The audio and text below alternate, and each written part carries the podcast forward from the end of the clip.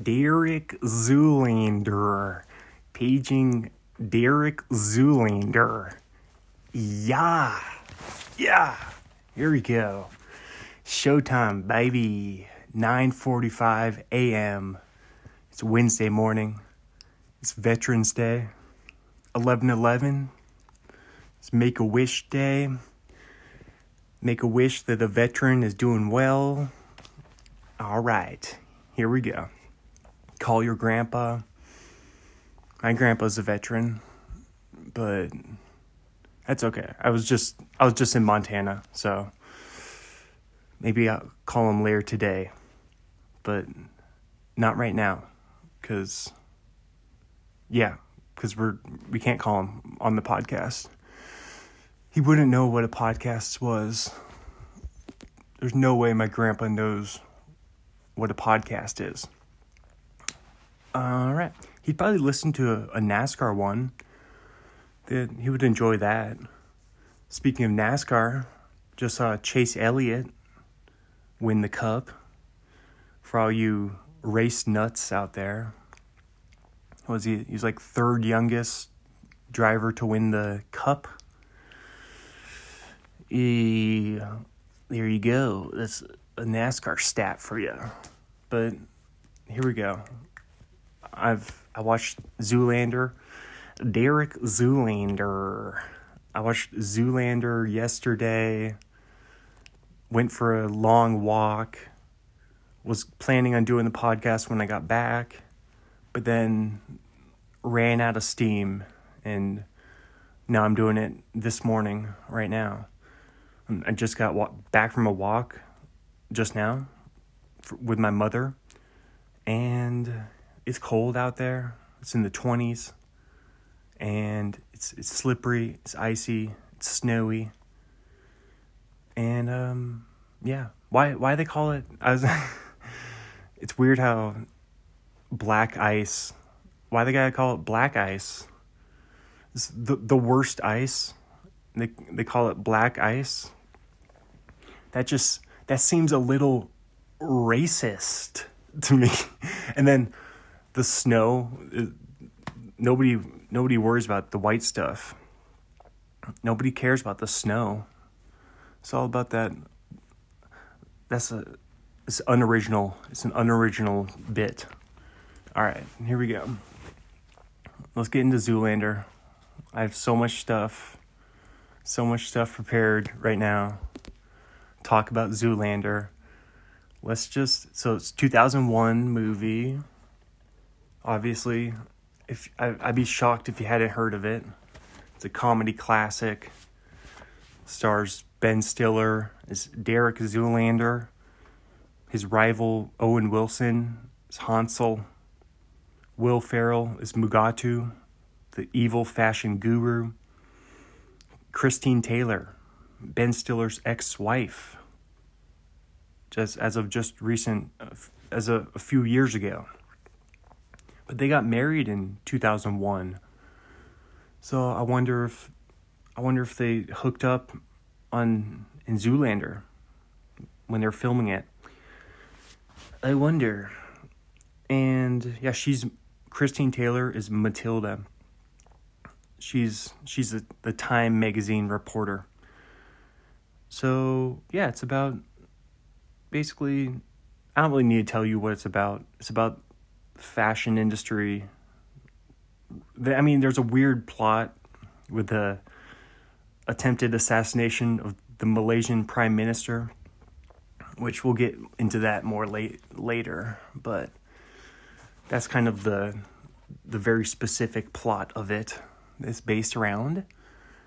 And let's just get started here with the funniest scenes.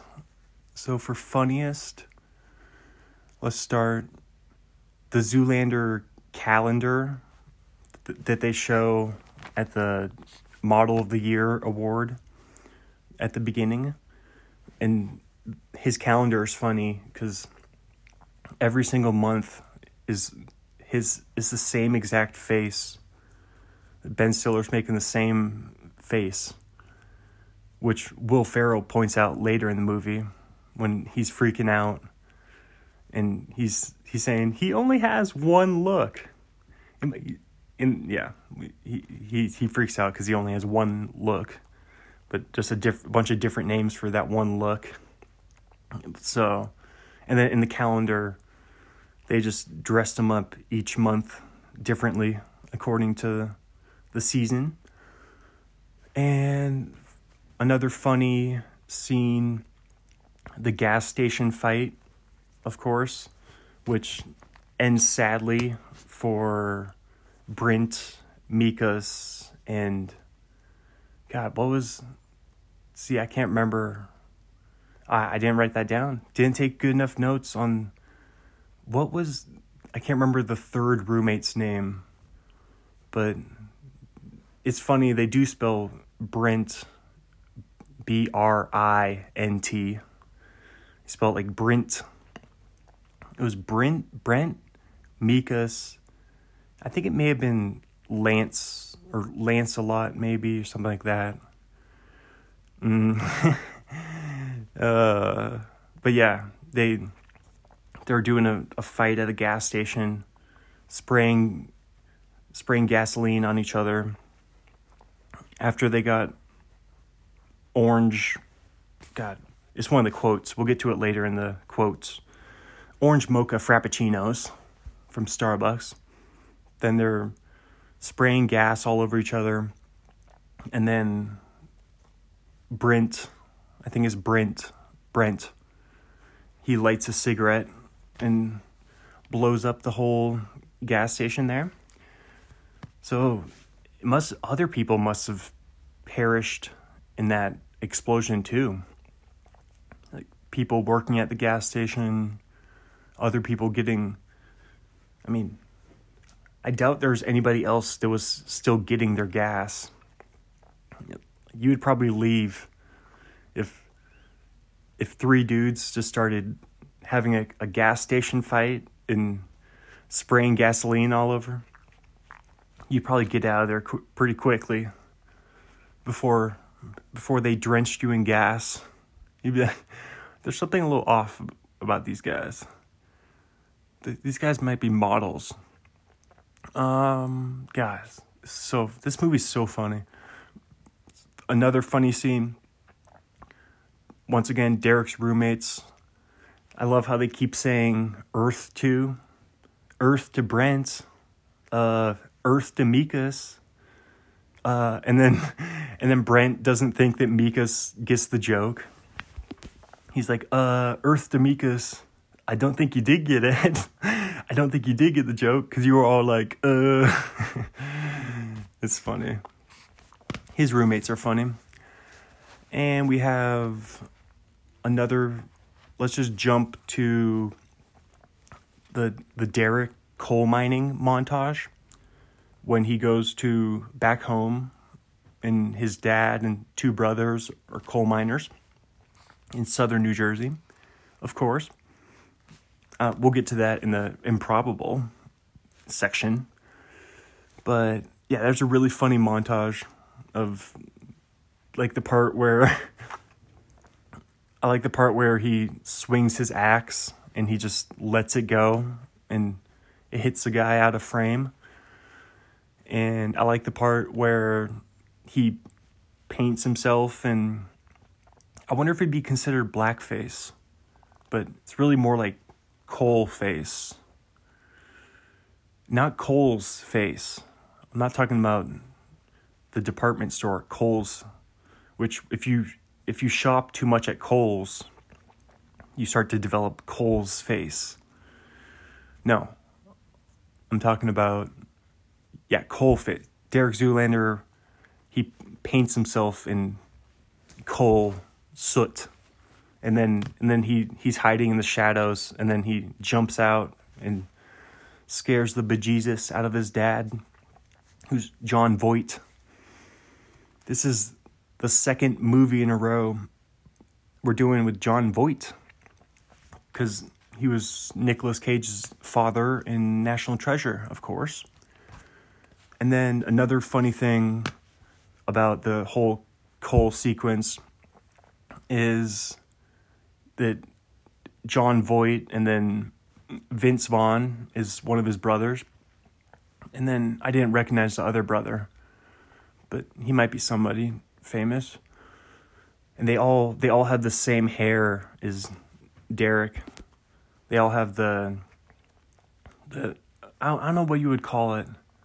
In the beginning, God, who said that? I think it was Cuba Gooding Jr. He said, he called it, when they're doing like all the fake celebrity interviews on the red carpet, they're all talking about Derek Zoolander. And Cuba Gooding Jr. said, it's almost, it's like a white man afro. It's kind of like a blowout with jet black hair. You might call it coal black hair, soot colored hair. So yeah, they all have that. It looks funny on John Voight and Vince Vaughn. Let's see, another funny scene. I like it how he calls it the Derek Zoolander Center for Kids Who Can't Read Good. That's great. And then, yeah, there's some more funny stuff about that. And, so Hansel, when he gets his eyelash cut, and then he freaks out. That's during the head-to-head impromptu runoff, walk-off. I guess you call it a walk-off. You walk on the runway. You don't run on the runway. You walk on the runway. And then, airplanes fly. They land on a runway. But nobody runs on a runway. You never run on a runway. How come you never run on a runway? How come they don't call tracks runways? It should be called runway and field instead of track and field.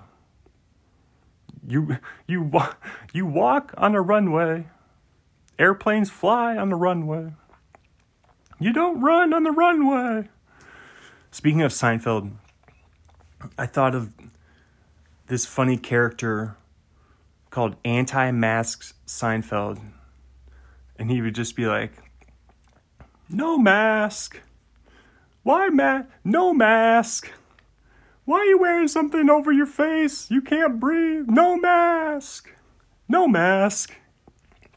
That's my character. Anti-Mask Seinfeld. What's the deal with these face coverings? No mask. Crack myself up. Why you gotta wear a mask? You can't see. You pull up the mask too high. You can't see. No mask. That's Anti-Mask Seinfeld. All right. More funny scenes. Derek's tiny cell phone. I love how small his cell phone is. That's really... It reminds me of an iPod Nano. Remember those iPod Nanos? And the iPod Shuffle was tiny too. The iPod Shuffle was so small, it didn't have a screen on it. You just had to guess what song you're going to listen to. That's why they call it the shuffle. Like, it's always random. And then, yeah, that's funny. Because that's back when technology, it used to be cool if you make it really tiny. But then the iPhone started getting huge. So it kind of swung back the other way. You have to have really low self-esteem to buy an iPod Shuffle back in the day. You're like, I don't even want to be able to choose what song I want to listen to. I just want to listen to whatever it gives me. Like, why wouldn't, I can't believe that they had, who would buy the iPod Shuffle? Come on. I mean, I guess that's why they discontinued it pretty soon. probably didn't sell that well. Okay. But, so his Derek's tiny cell phone, and then the one scene where he answers it, and he thinks that Maury Ballstein, who's actually Jerry Stiller, actually Ben Stiller's dad, real life. And Maury Ballstein is he's the owner of what Ball's Models. So he's like a fashion guru as well. But yeah, Derek thinks that he's God. I love that. He's like, is this God? I love how he thinks that God is calling him. They get a lot of mileage out of the low IQ. Derek's really stupid. They get a lot of mileage out of that bit throughout the whole movie. Another funny scene. Oh my gosh. When Mugatu and his assistant Todd. So Mugatu takes a sip of his latte and then he doesn't like it, so he spits it out and throws it all over his assistant Todd. And it's like scalding hot, just burning his assistant.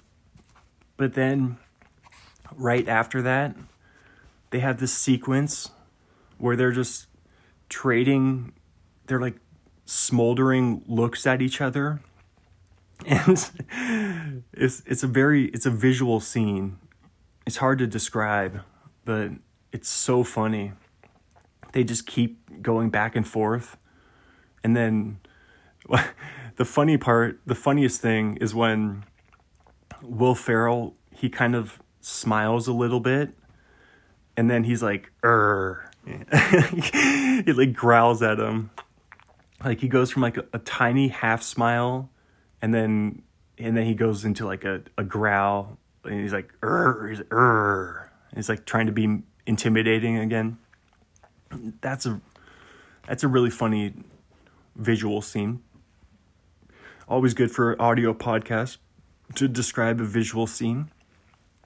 And next one, another funny scene. When Derek and Hansel are clawing at the computer. Man, that's an old-looking Apple. It's one of those old-school Apple computers with the colorful, bulbous back to it. And they start clawing at the computer like they're cavemen. And then Hansel, there just happens to be a bone sitting right there. Like a big old caveman bone. And Hansel just picks it up and he's about to smash it. But then Derek's like, wait, we have to be smarter than the machine. I think he says, we have to be smarter than the machine, or if not, we're no better than it. It's something to that effect. It's funny. Like I like how all of a sudden Derek is he gets a moment of intelligence. Like all of a sudden he's insightful, and I don't know where that came from. The rest of the movie. Another funny scene. God, we're still in the first category. Is Hansel and the evil DJ, which I didn't even realize it. The evil DJ is Justin Theroux, who directed. Right now, I'm looking at the DVD case. I do believe Justin Theroux is the director of this movie, but yeah, I didn't even recognize him. They got him so souped up with makeup and evil scars. And how come evil people are they're the only ones who ever have scars? It's like once you get a scar, I guess Harry Potter he's not evil. He has a scar. But I mean, Scar is the name of the evil lion in Lion King. I guess if you hit your head really, if you scratch yourself up and scar yourself, then you just have to lead a life of crime after that, I suppose. Unless you're some sort of muggle or I don't know Harry Potter that well. One of the non-muggles, like Harry. Yeah, there's a word for it. I've never read Harry Potter. Never read any of the Harry Potter books. I think they're all right downstairs, right here, at my parents' house in Spokane. But yeah, just I saw the movies, but I don't think I've seen the very last movie, the second half of the seventh book. Unless one of them is the one with Dobby, when Dobby's a heavy character there. That might be the first half of the last book. I saw Fantastic Beasts. I saw the first Fantastic Beasts. I think that was with my mom and sister in theaters. That must have been right around, it was either Thanksgiving or Christmas. It's definitely one of those holidays. Oh yeah, and Johnny Depp is no longer in that franchise. I wonder who do you get to replace Johnny Depp? He's kind of irreplaceable. Maybe Justin Theroux. Bring it back to Zoolander. Justin Theroux he's kind of Johnny Depp light. He's like Depp light, I'd call him. Okay. So anyway, Hansel and the evil DJ, Justin Theroux, Johnny Depp light. Which that sounds like a really tasty soda. Let me get a can of Johnny Depp light. And it's just got a bunch of jangly bracelets all around it. It's draped in a scarf. Instead of a God, how do I forget the word? Like a koozie. Instead of a koozie, it is a koozie made of a scarf. There you go. It's Johnny Depp light. Or maybe it'd be a beer. It sounds more like a beer. All right. So yeah, Hansel and evil DJ breakdance fighting. That's a funny little scene right there. That's the scene that features the evil DJ the most. And then you have Hansel and Derek in disguise. And I love how Derek has his tiny little makeup. Like he pulls out this little makeup kit, like a tiny makeup kit. And then that's the joke, is that the two people that it's like an Indian guy and then Godfrey, the comedian Godfrey, a black brother. So just with Derek's tiny makeup kit, he's able to make him and Hansel look like, yeah, that's the joke of it. It's funny. It's another visual joke. So, and then, yeah, that's all. It looks like all the funniest scenes. Just got through all of them there. So now, add scenes I would like to add or cut to the movie. I would like to add John Voight and Derek's brother's reference. Derek's mother passed away. So I would like to add a flashback to Derek's mom, and I want to see does she have the same hairstyle does she have the family hairstyle? I would like to, who would play Derek's, I feel like Tina Fey. I think Tina Fey would, speaking of scars, Tina Fey's not evil. She has a scar. There's another non-evil person who has a scar. Yeah, I think Tina Fey would be funny in that role. I was going to say Kristen Wiig, but nobody knew Kristen Wiig wasn't famous back in 2001 or 2000 when they would have been filming it. I don't think Kristen Wiig had popped yet. Like, I mean, because when did Kristen Wiig, and now we gotta look this up. When did she get onto SNL? Because she was, I mean, obviously Bridesmaids was her giant breakout role, but Bridesmaids was like 2010, maybe 2011. Let's see when Kristen Wiig showed up on SNL. 2005. She's from The Groundlings. Adam Carolla always talks about The Groundlings. She made her TV debut in 2003. Yeah, so she hadn't even been on TV till a couple years after Zoolander. So this would have been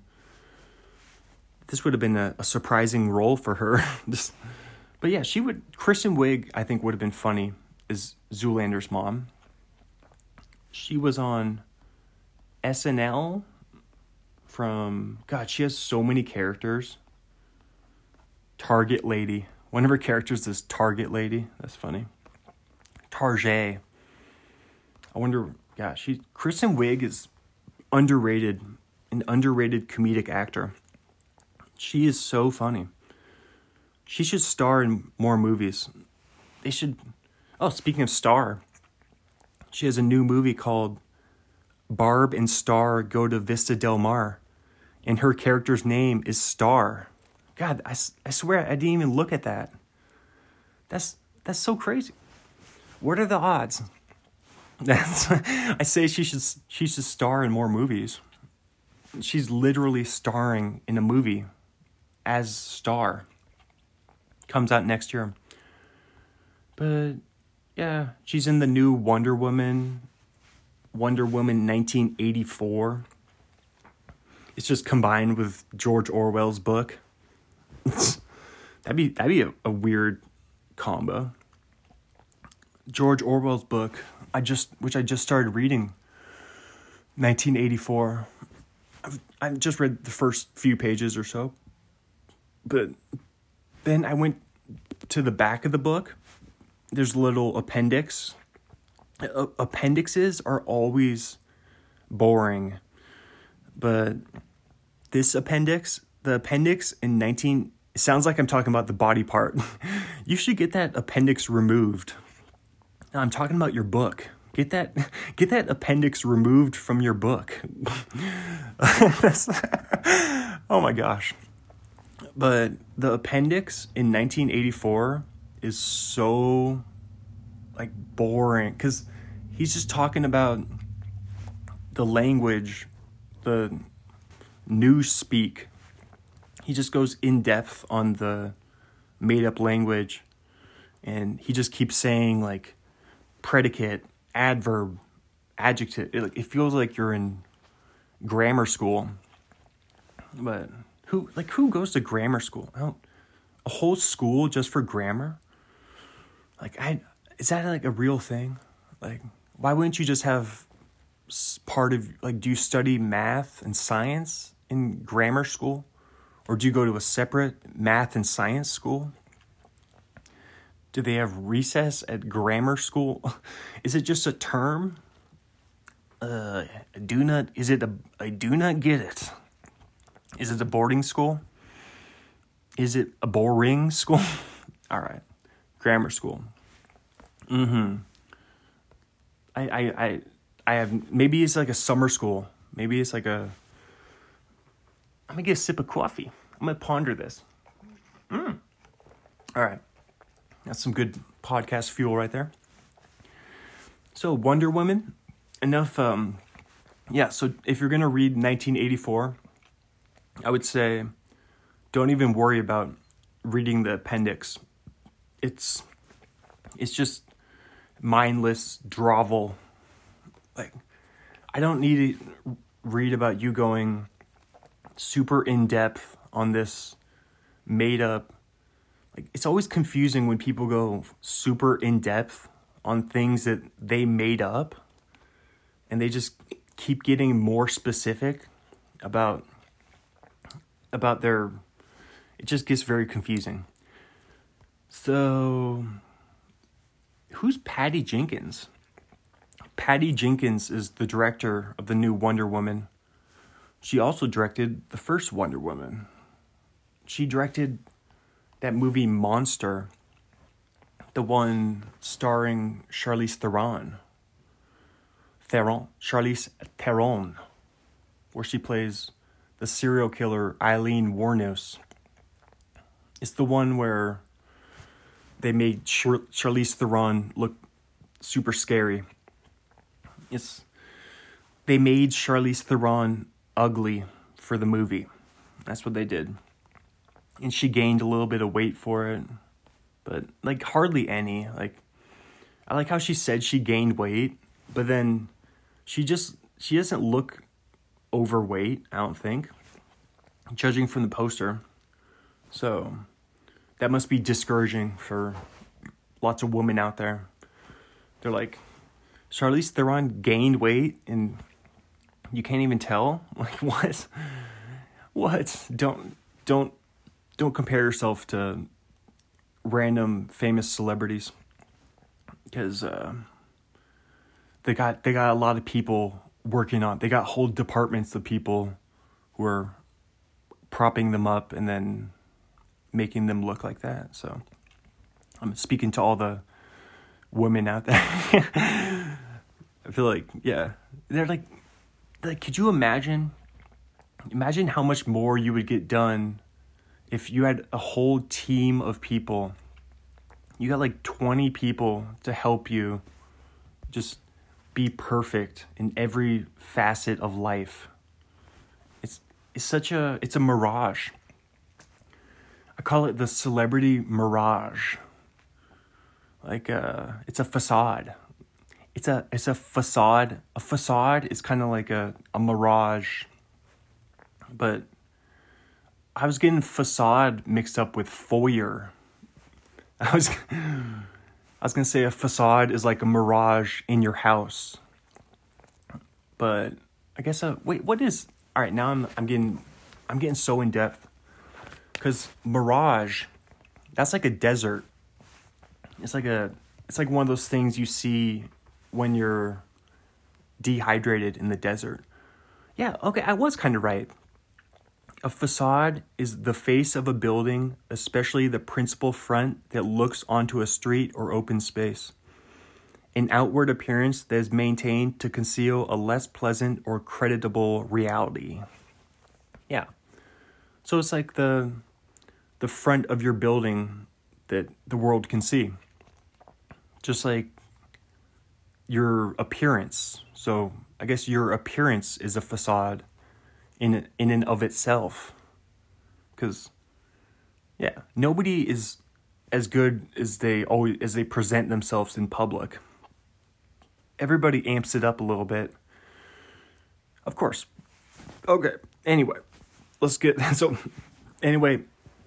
Woman 1984 comes out Christmas Day. So, wait, that's coming up soon. So that's like month and a half. There you go. Let's get back to Zoolander, why don't we? So back to the ad or cut scenes. So the only other thing I could think of, I might cut the whole Malaysian Prime Minister, even though it's kind of the engine of the movie, or I guess it's a facade. It's kind of a facade of a plot. Like, it's the weirdest plot for any of these comedies, which I was going to say this later, but I'll just say right now. Zoolander is kind of, it's the beginning of a comedic era. It's the beginning of the Anchorman era. I was going to talk about this. I'll just talk about the cross-era comparisons right now. I have Anchorman, which came out 3 years later, and then Dodgeball, which came out the year after Anchorman. And man, with Dodgeball, I love Dodgeball so much. Unfortunately, the DVD is down in California, so I can't watch it. I will have to check around and see if Dodgeball's streaming anywhere.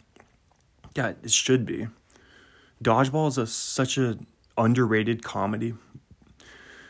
But Dodgeball should be talked about more in the vein of Anchorman. But people love Anchorman. But Dodgeball is the underdog. It's a story, the true story of the underdog. It's in the title, the true underdog story. But it's also an underdog of a movie. But White Goodman, White, W-H-I-T-E. He forgets how to spell his own name. But White Goodman is similar to Derek Zoolander. He's just more macho. He's more of a macho Zoolander. He's like a gym rat style of Zoolander. And then Zoolander's more obsessed with his face, you would say, because he's a model. So he's obsessed with his facial expressions. And then White Goodman is more obsessed with his muscles and like lifting weights and yeah. But White Goodman, speaking of facades, he puts up a big facade to try to hook up with Christine Taylor. Once again, another similarity. Christine Taylor, also Ben Stiller's love interest, not just in real life, but in both Zoolander and Dodgeball. But like, I mean, we'll have to talk about this when we eventually do the Dodgeball podcast. But when one of the funniest lines from Dodgeball, when he's carrying the dictionary, because he's putting up a facade. He's trying to pretend to be a smart guy, and he's like, "Oh, you caught me. I like to break a mental sweat too." And then she's like, "You're reading the dictionary?" And then the other part when he says, "Yeah, I read about it in a book." That's a great line. But yeah. I just want to make the point that White Goodman is very derivative of Zoolander. I mean, they're both dumb. I guess White Goodman's a little more cunning. He's a little more scheming. He's a little smarter. White Goodman's more manipulative. He like Zoolander's like a puppy.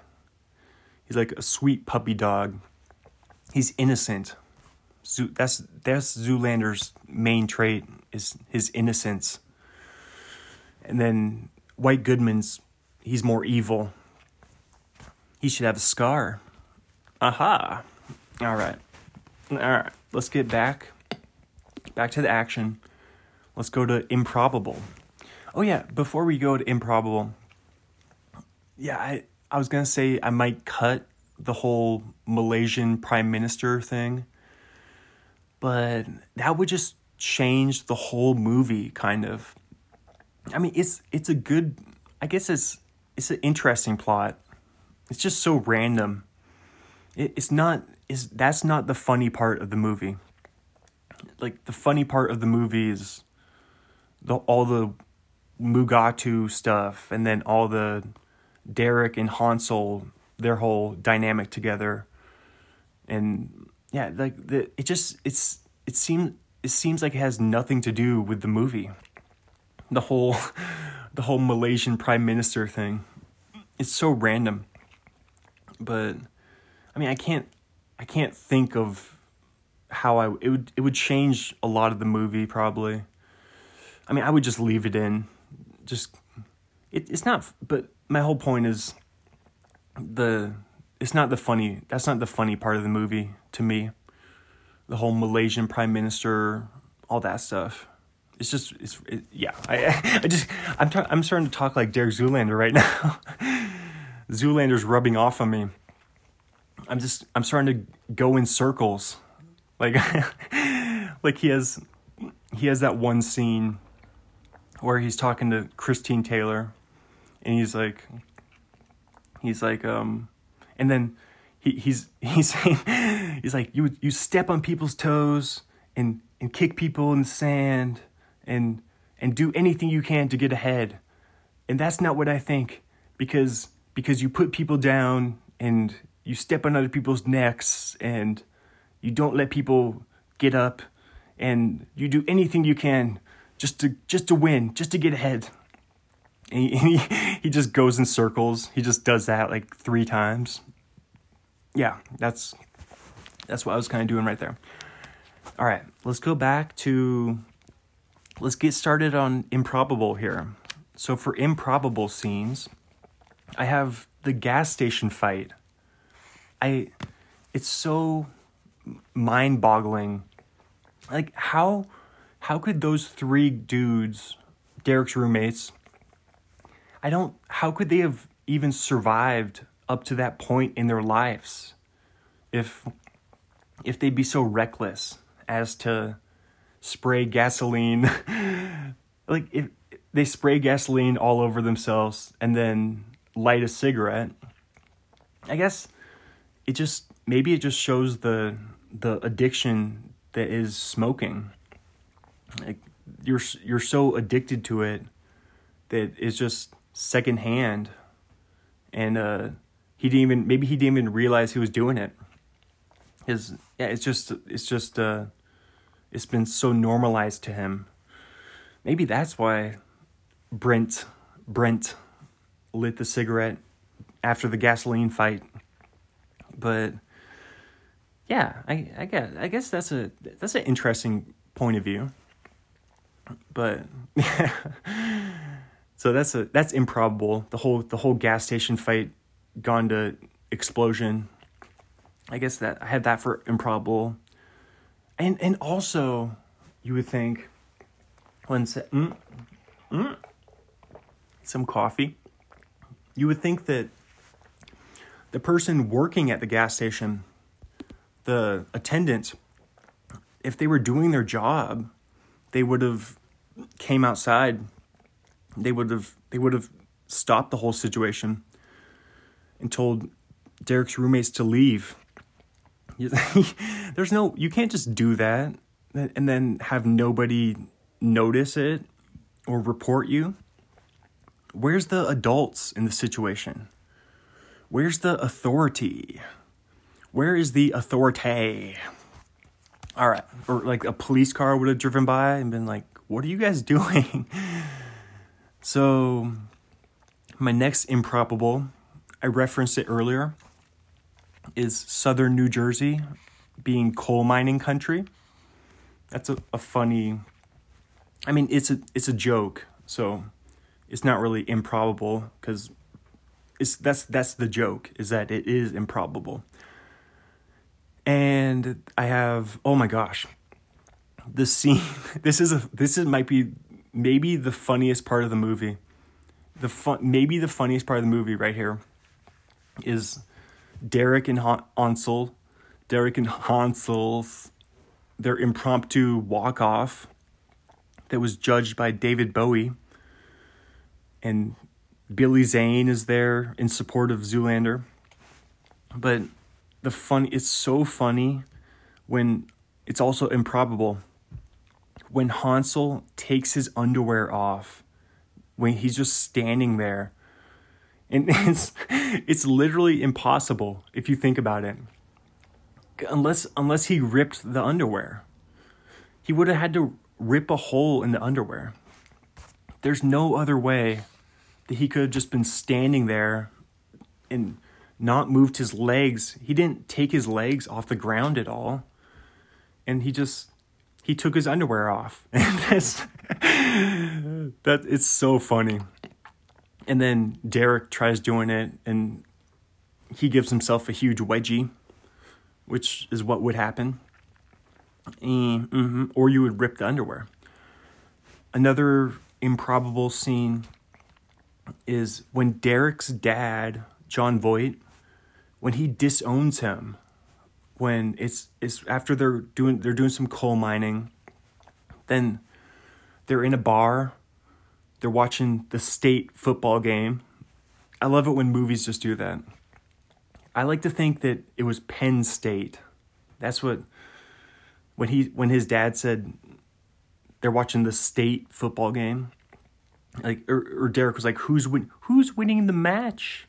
Who's winning the match, Dad? And then John Voight says state. I like to, that's a funny movie trope, but state is playing Tech. But I like to think that Penn State was playing. Because, yeah, that's pretty close. Penn State is nearby southern New Jersey. I think that's fairly local. But then Zoolander, Derek's commercial comes up where he's a mermaid, and we'll get to the funny quote about that later. But it's really embarrassing. Everybody, all the old guys in the bar are laughing at Derek, and then his dad gets upset and disowns him. But my point on it was, your son Derek is a internationally successful model, and he's on TV. He's in a commercial. Like, I think he's so successful that I think that would speak to the dad point of view. Like, dads like success and money and like financial success, and like that's what I think. Even though the mermaid part of it may have been a little embarrassing in a bar in southern New Jersey coal mining country, but if John Voight, if he really thought about it, he'd be like, yeah, your kid isn't an he's not like the most successful male model in the world. Like, how does Derek not get more credit from his dad for being so successful? That's my point. So, very good. Another improbable is Matilda has never worn her hair down. So, I don't mean like wearing it out. I mean wearing her hair not in a bun or a ponytail. Because Derek fixes it for her. He's like, let me fix your hair for her. And then he pulls the ponytail thing out. Scrunchie. He pulls the scrunchie out of her hair. And then she's all like surprised and walking around all proud of herself. And she's like looking fly. But my point is, there's no way that she's never looked in the mirror with her hair in that way. Like all Derek did was pull the scrunchie out. Like she's definitely seen her hair like that before. So I don't know why she's acting like she is always wearing a scrunchie throughout her whole life. So I thought that was funny. And then I thought it was improbable and funny. And we have another improbable when they're at the graveyard. And is it Duchovny? I think it's David Duchovny. Man, we gotta look that up now. Who is, I swear, it's the old hand model. Zoolander Duchovny. Yup, it is David Duchovny. Man, I didn't even look that up before. I was just doing that from memory, guessing in my memory. is David Duchovny. It's the X-Files guy. I never saw that. Never watched that show, X-Files. I don't think I ever saw it. But so yeah, they're visiting David Duchovny in the graveyard. And they're figuring out that they're seeing all these models, gravestones, and these guys that died at 29. And then Derek looks at one of them and he's like, it's 1992, passed away in 92, born in 63. And instead of doing some sort of Derek is stupid joke, Derek makes a point that none of these male models made it to the age 30. So he can do math. That's my point. That's improbable. I don't think Derek Zoolander would have been able to do 92 minus 63. But maybe math is his one strong suit. Maybe he went to a grammar/math school. Or just a mathematics school, along with his grammar school. Mm-hmm. Okay, that's a callback.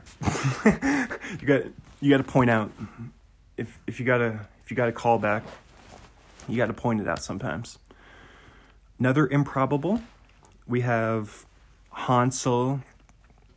Hansel, his compound, his loft. I don't know if it's a loft or. I don't really know what a loft is. That's how Derek Zoolander describes his place. I think it's kind of like a luxury apartment, but it's also one of those New York City things. Like, it's a very New York City type of word. Loft. What's a loft? Here, I got Google loft. Loft meaning. Here we go. It is a room or space directly under the roof of a house or other building, which may be used for accommodations or storage. I see. Okay. So it's kind of like an attic.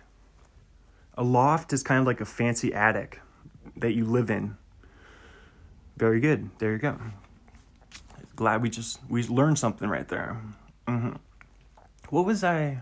God, I was thinking of something. It'll come to me. There's something this morning when I was on my walk with my mom. I was like, I learned this thing. And then I was like, I'm going to say this on the podcast later. But then I didn't expect this to happen. And I'm just going to explain how I forgot what I was going to say. And there you go. So Hansel. So I have it as improbable. Hansel supports all the people in his loft. So it's kind of, if you've ever seen the show Rob Dyrdek's Fantasy Factory, Hansel's loft is kind of, it's like an early version of Rob Dyrdek's Fantasy Factory. Because you even have the half pipe. You got the skateboarding, just like Rob Dyrdek, former professional skateboarder. But then it's more weird, it's more wacky. It's kind of like National Geographic meets MTV. And yeah, I have it as improbable that Hansel must just be blowing all his money, because he had so many people just hanging out in his loft. Like, I don't know if these people are paying a $5 entrance fee, or I don't know how much money male models in 2001 are supposed to make in the Zoolander universe. But Hansel, they must have been doing. But then Derek has 3 roommates in a little loft. So how come Hansel has so much more money than Derek?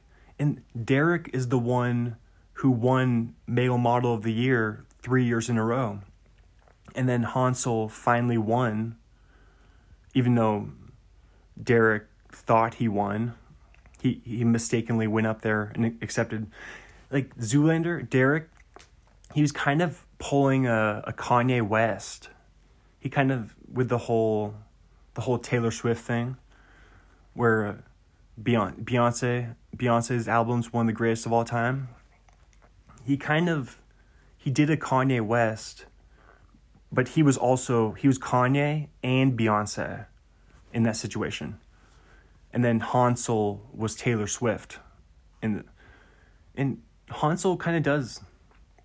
Hansel looks a little bit like Taylor Swift. Not that all blonde people look alike, but a little bit. Not really, but nah. I mean, the person that Hansel looks like, that if you ever heard her on her podcast, Nikki Glaser, she's talked about how people will say that she looks like Owen Wilson. It's like, I can see it a little bit. They got similar nose, similar facial nose structure and facial structure. But that's like that girl that looks like Trevor Lawrence, who's become famous. Yeah, but then that's kind of sad, because now for the next decade, all she's going to be talking about with people are just going to be coming up and saying, you're the girl who looks like Trevor Lawrence. Like that's become her identity. That's kind of sad if you think about it. Like she's not known for doing anything. She didn't do anything. She's just known for looking like Trevor Lawrence. It's like, what? Like, that's not an accomplishment. It's not something to be proud of. But she does look, she looks a lot like Trevor Lawrence. It's funny. Everybody knows about her now. All right. She's almost as famous as Trevor Lawrence now. All right.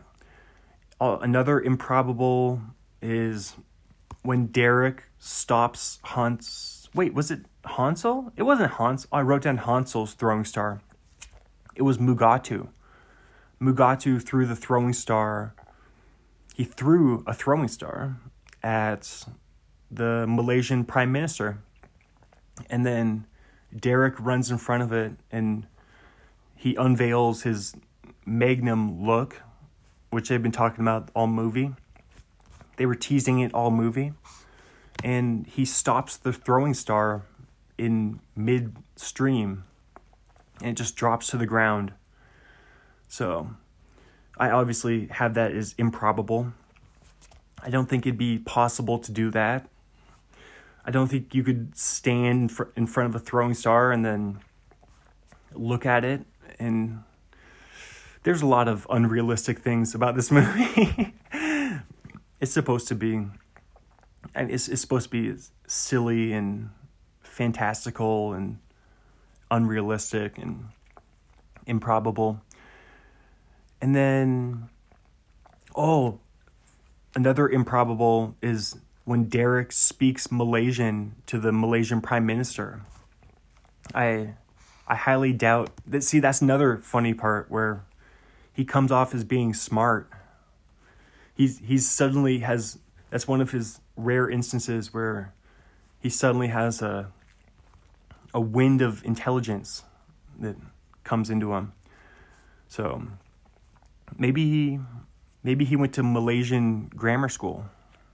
That could be. Do they have grammar school in Malaysia?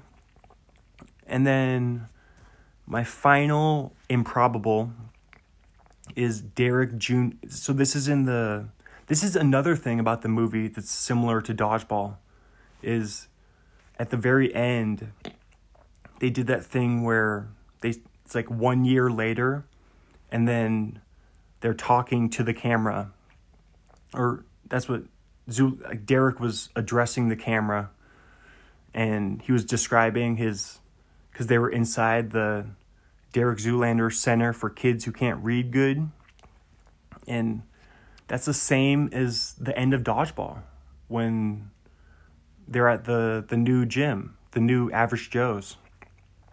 So Derek and Matilda have gotten together, just like in real life. And they had a child, Derek Jr. And they did this weird thing with Derek Jr.'s face, or they did something to his face. Like they may have transfixed an adult face over this little 1-year-old baby, or they did some weird CGI graphics, or they gave him a taste of lemon or something, but they made his face like all weird and like scrunched up because he was doing his first model look. So he was doing his own Blue Steel. So I had that as improbable that a baby would not only be able to do his own model facial expression, but I doubt that the baby would even understand what a male model is, or a model in general. I don't know if you'd be able to explain that to a baby. But so yeah, I had that for improbable there. That's all the improbable. So let's go to the SportsCenter Top 10. So if you were going to do a SportsCenter Top 10 about the movie, what would you do? I have Top 10 Zoolander facial expressions and Top 10 Hansel life experiences, because they reference... I was going to do maybe Hansel bucket list, but yeah, they referenced lots of the crazy stuff that Hansel has done. Very traveled, well-traveled, adventurous. So let's move on to Bad Beats. Speaking of SportsCenter, this is a new category. If you've ever seen SportsCenter, or the one with SVP, Scott Van Pelt, and his buddy Stanford Steve, they do a little segment called Bad Beats, where I guess you'd say it's stuff that people bet on that was gonna win, but then it lost at the last second. So Bad Beats for Zoolander, I have Derek Zoolander's roommates blowing themselves up at the gas station because they were having the time of their lives. They were having so much fun with their orange mocha frappuccinos. And then it ended in tragedy. So that was a bad beat for them. And then another bad beat is Hansel winning Model of the Year instead of Derek Zoolander. I bet if you found the odds on that, if some crazy odds maker went back and made the odds for this movie for the Model of the Year, I'm sure that the 3-time defending champion Derek Zoolander, he was the favorite, I'm sure. So there you go. That's your couple bad beats right there. Now we have MVP, is obviously no-brainer. Ben Stiller, Derek Zoolander. It's got to be Zoolander. He's in almost every scene throughout the whole movie. He's the star of the movie. I'm not talking about Kristen Wiig in her new movie. I'm talking about Derek Zoolander. Yeah, he's the MVP for sure. We have the 6th man. It's going to go to Hansel, Owen Wilson. He's super funny in this movie. One of Owen Wilson's early breakout roles, early comedic breakout. He's hilarious. Owen Wilson is a different kind of funny than Ben Stiller. Like, I would say Ben Stiller is more funny, like he's super into the character. Like Ben Stiller just seems to lose himself in the character. And then Owen Wilson is kind of funny, like a Matthew McConaughey kind of type of funny.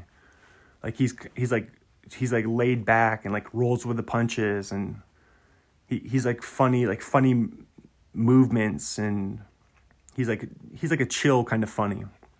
And then yeah, and he like I bet like Owen Wilson maybe didn't have as many, he definitely didn't have as many funny lines as Zoolander. Zoolander just had so many funny dialogue, just so much funny dialogue. And then yeah, lots of funny like Owen Wilson just like body language, reactions, all that kind of stuff. So let's go to the rookie of the movie. It's gonna be, it might surprise you. I'm gonna say Will Ferrell is the rookie of the movie. Because even though he had been on Saturday Night Live, but he really wasn't. I mean, he was the star of the 9th Roxbury movie, but I don't think that movie was. I've never seen it. I don't think it was that popular or successful. But yeah, like Will Ferrell, he was just another dude from SNL. He definitely wasn't Will Ferrell yet. I mean, he had his tiny cameo in Austin Powers. But I would say this was definitely a comedic breakout performance for Will Ferrell. Like he's not the MVP like Zoolander, but he threatened him at times. If he had just gotten a little more screen time, then Mugatu would have threatened Zoolander for MVP. But yeah, I would say this movie was probably the first time a lot of people became big fans of Will Ferrell. And then Old School, a couple years later, it kind of set the table for Old School, and then Anchorman. Like I would say this movie, it laid the groundwork for the next decade of Will Ferrell's, when he became the biggest comedy star in the world. So, and then for Coach, I have Jerry Stiller, Ben Stiller's dad. Did he pass? I gotta look him up now. I think he passed away recently. And he plays Maury Ballstein, of course. Oh, he did pass away recently, May 11th of this year, of 2020. Wow, I didn't realize it was that recent. He was less than a month away from his 93rd birthday. That's a pretty good life. I'd take that. 93. That's a good life. Oh, I just remembered what I was gonna. I remembered the fact that I was gonna share with you guys, the thing that I just learned, because Tommy Heinsohn just passed away. He was a Boston Celtics legend, as player, coach, announcer.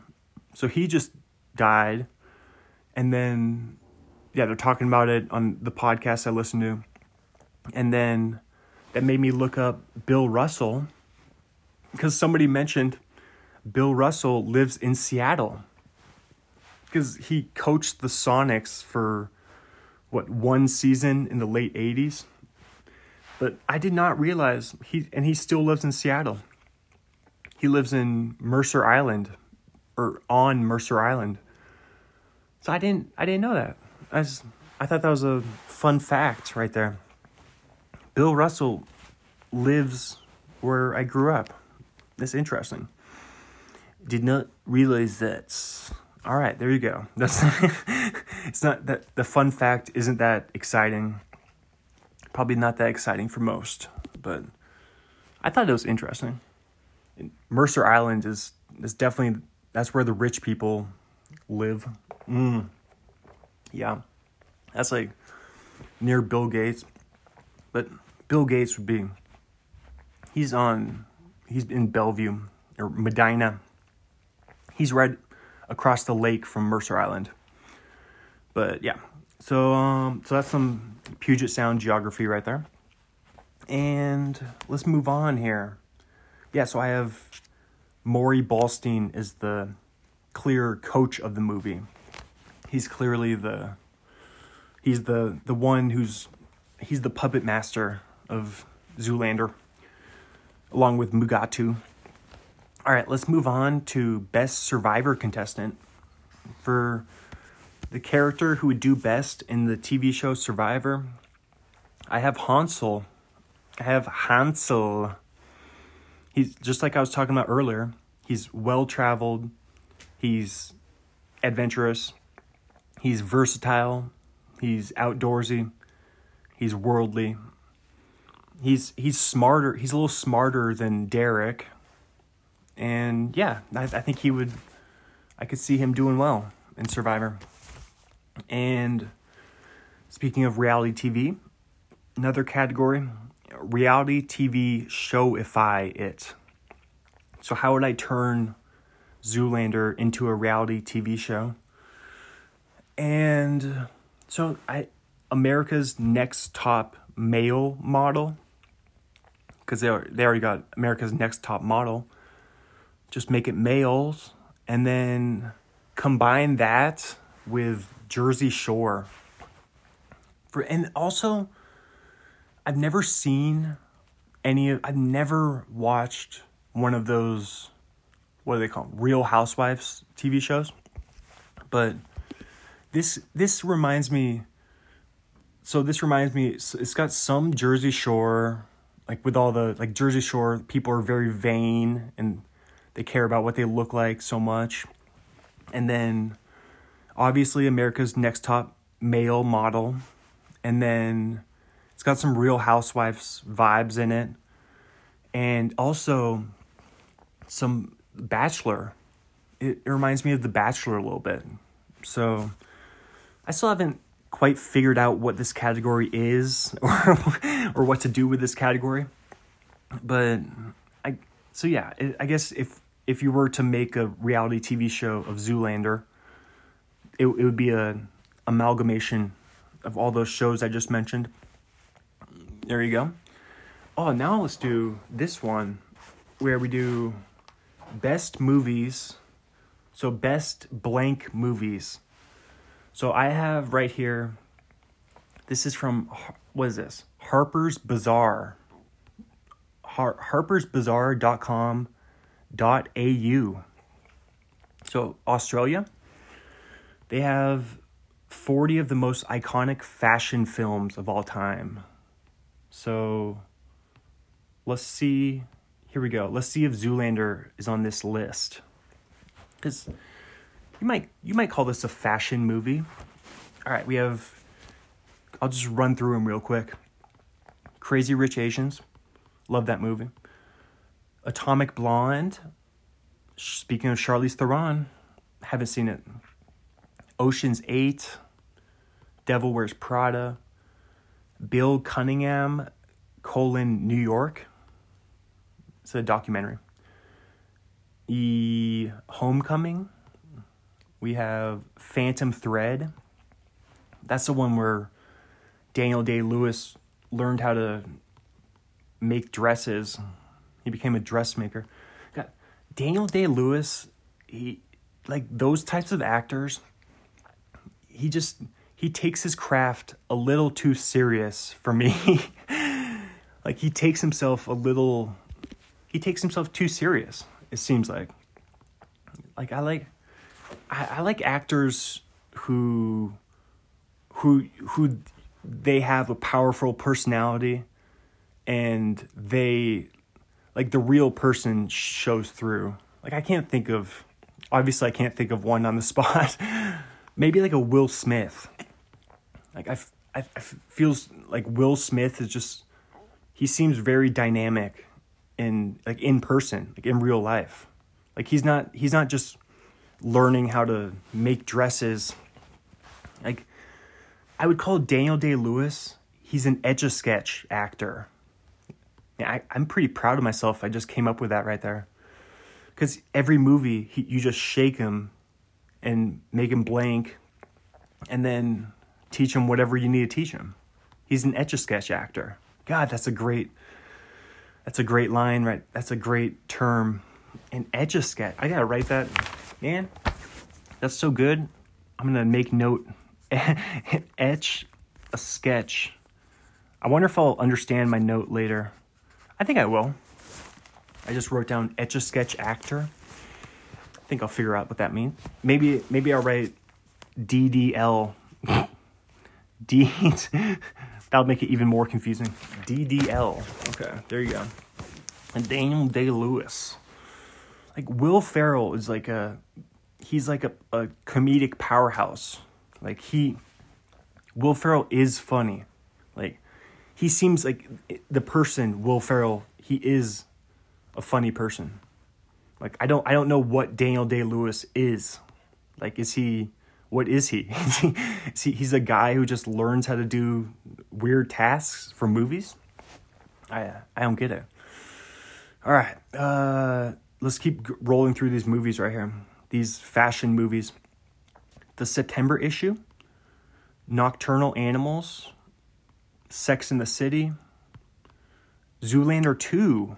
Oh, why would they list Zoolander 2 first? Why would you not just list Zoolander? And man, let's not even talk about Zoolander 2. I saw it in theaters. That movie, it's so bad. It's one of the worst sequels ever. It's way worse than Anchorman 2. I gotta watch Anchorman 2 again to see, because I fell asleep. I saw Anchorman 2 in theaters with my buddy Sean, and that came out in, it was right after Christmas 2013, so 7 years ago, and I fell asleep. It must have been a late night movie.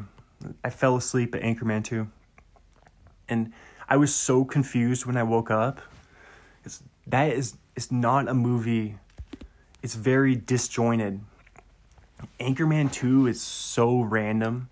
There's like a part with like a shark, and like when they're like living in the lighthouse, and then he goes blind. Ron Burgundy loses his vision in Anchorman 2.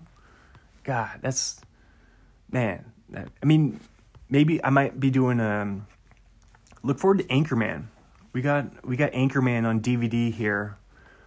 That's definitely, maybe that might be next. Anchorman might be next. But not the sequel, the first one. But all right, here we go. Back to fashion movies. We have Breathless. A movie called Breathless. It's a weird name for a fashion movie. Moulin Rogue, or is it no? It's Moulin Rouge. It's Moulin Rouge. It looks like Rogue. Coco Before Chanel. A Simple Favor. Dior and I. See, I knew how to pronounce Dior. Blow Up. Man, I haven't heard of most of these movies. Yves Saint Laurent. Huh? What'd you call me? Why would they have Once Upon a Time in Hollywood? That's not a fashion movie, but they just say there's lots of vintage fashion, but you could call any movie a fashion movie if that's the case. Anchorman could be a fashion movie if that's Mademoiselle C, Annie Hall. Never seen Annie Hall. I was going to say I've never seen a Woody Allen movie. But I went to Midnight in Paris in theaters by myself. So random. Such a random movie to go to by yourself. And it was right after, or either right after or right before I graduated from high school. Because I remember speaking of fashion, I was wearing a neon green headband, like a basketball headband. Just, I think that's cool. Like, looking back, wish I had that headband. Sounds like a cool look. All right, we have number 22 is Atonement. Then Barbarella. Clueless. I love Clueless is a great movie. 1995. That's early Paul Rudd. It's what's her name? What's the Alicia Silverstone, of course. Who let's check in on we gotta let's check in on Alicia Silverstone. I feel like I just don't know. No. I don't want to know what a loft means. We've already talked about lofts. Give me Alicia Silverstone, not Alicia Keys, which I used to get Alice in Chains and Alicia Keys mixed up when I was a kid. I used to think that like they were the same person or something, or it was like Alicia in Keys. Or speaking of rock and roll, Alicia Silverstone, she gained prominence at the age 16 when she appeared in Aerosmith's Cryin' music video. There you go. She was only 18 when they did Clueless. Huh. That's young for being the star of that movie. She was a little younger than her co-stars, because like Paul Rudd was like 25. Brittany Murphy, the late Brittany Murphy. Oh, Brittany Murphy was only like 17 when they did Clueless. She was the one, she was only 32. She died in December of 2009. I think I've read about this on a podcast before, but she died of pneumonia. Yeah, she overdosed, it looks like. Oh, but she took a bunch of drugs, but then also the weird part about her thing is her widower, Simon Monjack, was found dead at the same house, and he had pneumonia and severe anemia, and they thought that they had toxic mold in their house. So that may have been one of the causes of her death. Toxic mold. God dang. That's like the silent killer, the invisible killer. That's scary. And then Stacy Dash. For some reason, Wikipedia doesn't know if Stacy Dash was born in 1966 or 67. It can't figure it out for some reason. Stacy Dash. So she was a little older. She's older than Silverstone. And what's his name? Donald Faison. Donald Faison was in this movie. And he was about 20 when they filmed it. So there you go. All right, let's go back. Oh yeah, let's see if Alicia Silverstone, has she done any? Oh my gosh. Oh my God. She's been in a bunch of movies in the past decade. I haven't heard of it, many of these. She's from 2020, Sister of the Groom, Valley Girl, Bad Therapy, The Lodge, Book Club, The Tribes of Palos Verdes, The Killing of a Sacred Deer, Diary of a Wimpy Kid, The Long Haul, Who Gets the Dog, Cat Fight. So she had 2 animal movies back to back. Oh, King Cobra, make it 3. That's good stuff. The Nutcracker Suite. She was a voice. Jungle Shuffle, Angels and Stardust, Space Dogs, Adventure to the Moon, Gods Behaving Badly, Ass Backwards, Vamps, Butter. Oh, she's in Butter. Butter is a great movie. I love the movie Butter. It's so... Nobody knows about this movie, I don't think. It's from... Butter. It's from 2012. Yeah, nobody knows about it. The box office was only $175,000. That's terrible. On a $10.8 million budget. But it has a bunch of people that you would know. I'm going to run through the cast of Butter. It's got Jennifer Garner, of Capital One fame, Ty Burrell, so Phil Dunphy from Modern Family, Olivia Wilde. Who was she? Olivia Wilde. I was going to say who she married to. She's with Jason Sudeikis, the hilarious Jason Sudeikis. Speaking of Saturday Night Live, it's got Rob Corddry, our old friend from Hot Tub Time Machine, and the Unicorn. I wouldn't say I've worked with Rob Corddry, but I've worked on the same TV show as him, and I walked right by him in the scene. It was at the bar, and the director guy told me to walk. He told me like to go. He's like, because Rob Corddry was walking at me, and then I was walking at him, and I walk right by, and then he sits down at the bar. So I've gotten close enough to sniff him. That'd be weird if I did that during the filming. Like, who's this background guy who's sniffing Rob Corddry? That sounds like a weird punk band. We are sniffing Rob Corddry. This is my band, sniffing Rob Corddry. All right. Ashley Greene from Twilight, the Twilight movies. Never seen any of the Twilight movies. It's got, man, Butter. See what I said about Butter being star-filled?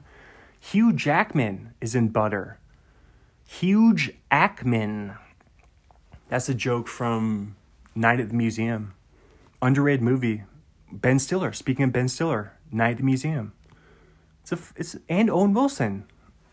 It's a fun movie. It's definitely a fun family flick. I remember my family, we went to Night at the Museum, either the second or third one. God, are there three of... Now I gotta look that up. I'm just all over the place right now. Are there three? I think there are three Night at the Museums. Yeah, it says film trilogy. Yeah, there's three of... I can't believe they made three of those movies. But the box office... The total box office for the trilogy, $1.31 billion. So that's the reason why they made three of them. Because they make money. And the third one came out 2014. I wonder, so 2014, oh yeah, December 11th. Because I was going to say, we went to it on Christmas Day. So... it must have been that one. I think it was back in 2014. Okay. That was a fun family activity. Going to the third Night at the Museum on Christmas Day. Come on. Don't get much better than that. Then we got... So here, I'll finish up Butter. I'll finish up talking about Butter here. Kristen Shaw. Kristen Shaw's funny. You would recognize her. From she's in the Last Man on Earth, that TV show with Will Forte. She's in a lot of, she's in 30 Rock. She's in Wilfred. Man, I used to love Wilfred. Oh yeah, exactly. Speaking of the whole Nexium, everyone keeps talking about The Vow with the whole cult, Nexium cult. Allison Mack, she's like the top dog actor in the Nexium cult, and yeah, she was in Wilfred. There you go. We tie everything together. Is she in jail? She's awaiting sentencing. Yeah, but the guy Rainier. See, I know a lot about that. I've never even seen the Vow. Haven't seen the documentary, but I listened to people on podcasts talk about it for the last month. That's the thing that people, and that the new thing that everybody on podcasts is talking about is the new Netflix show, The Queen's Gambit. Yeah, the one about chess. That's the new thing that everybody talks about on their different podcasts. I don't get. Do they just listen to other podcasts, and then how is everybody talk about the same TV show? Like, how have I heard? I've heard 7 different podcasts talk about loving this one TV show.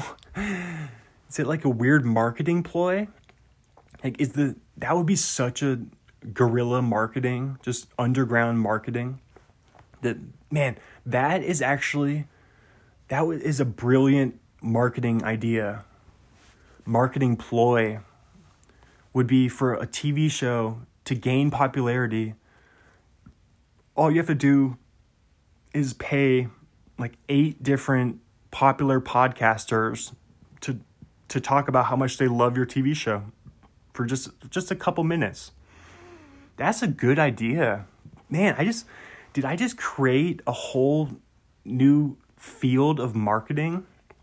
God, that's some product placement right there. All right. So anyway, let's go. Where were we? Let's go back to butter. Butter, and then we'll go back to Zoolander. Actually, then we'll go back to the 40 most fashionable movies.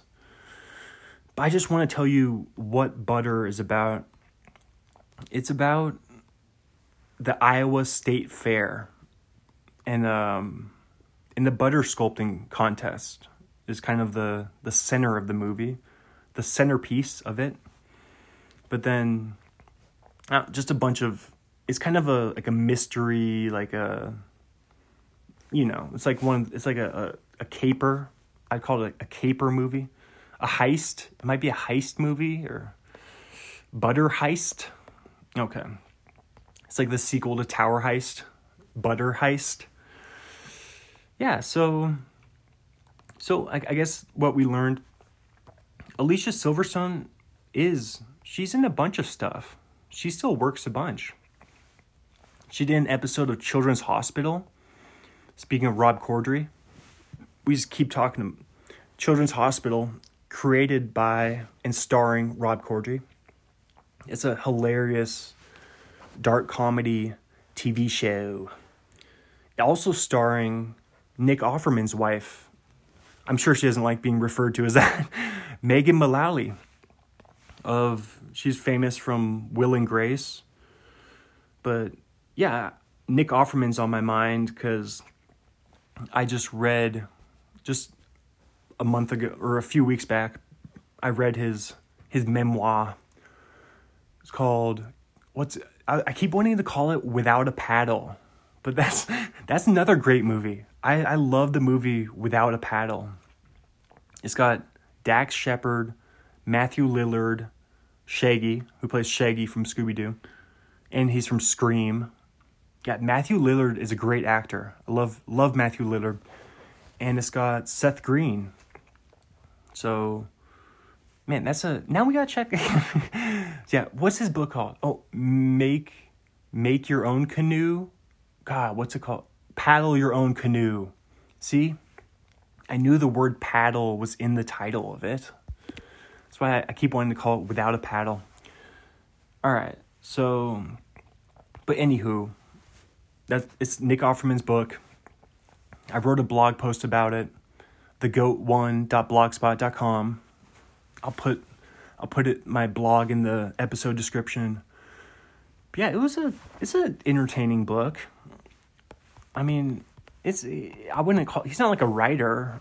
I mean, not that you don't have to be special to be a writer, but I think just when you go from reading David Sedaris and then you go straight to Nick Offerman, you kind of get the writer bends. It's just because David Sedaris is so clever and so good. He's just such a good writer. Like, the main thing about David Sedaris and his writing. It's what do you call it? It's there's a special word for it. He uses the least amount of words. It's he's conservative with his words. Like he doesn't use a bunch of there's no filler. There's no filler in the David Sedaris book. It's he uses the least amount of words. It makes it easier to read, but it's definitely harder for him to do the editing, to cut it down to exactly the amount of words that you need to describe whatever he wants to describe.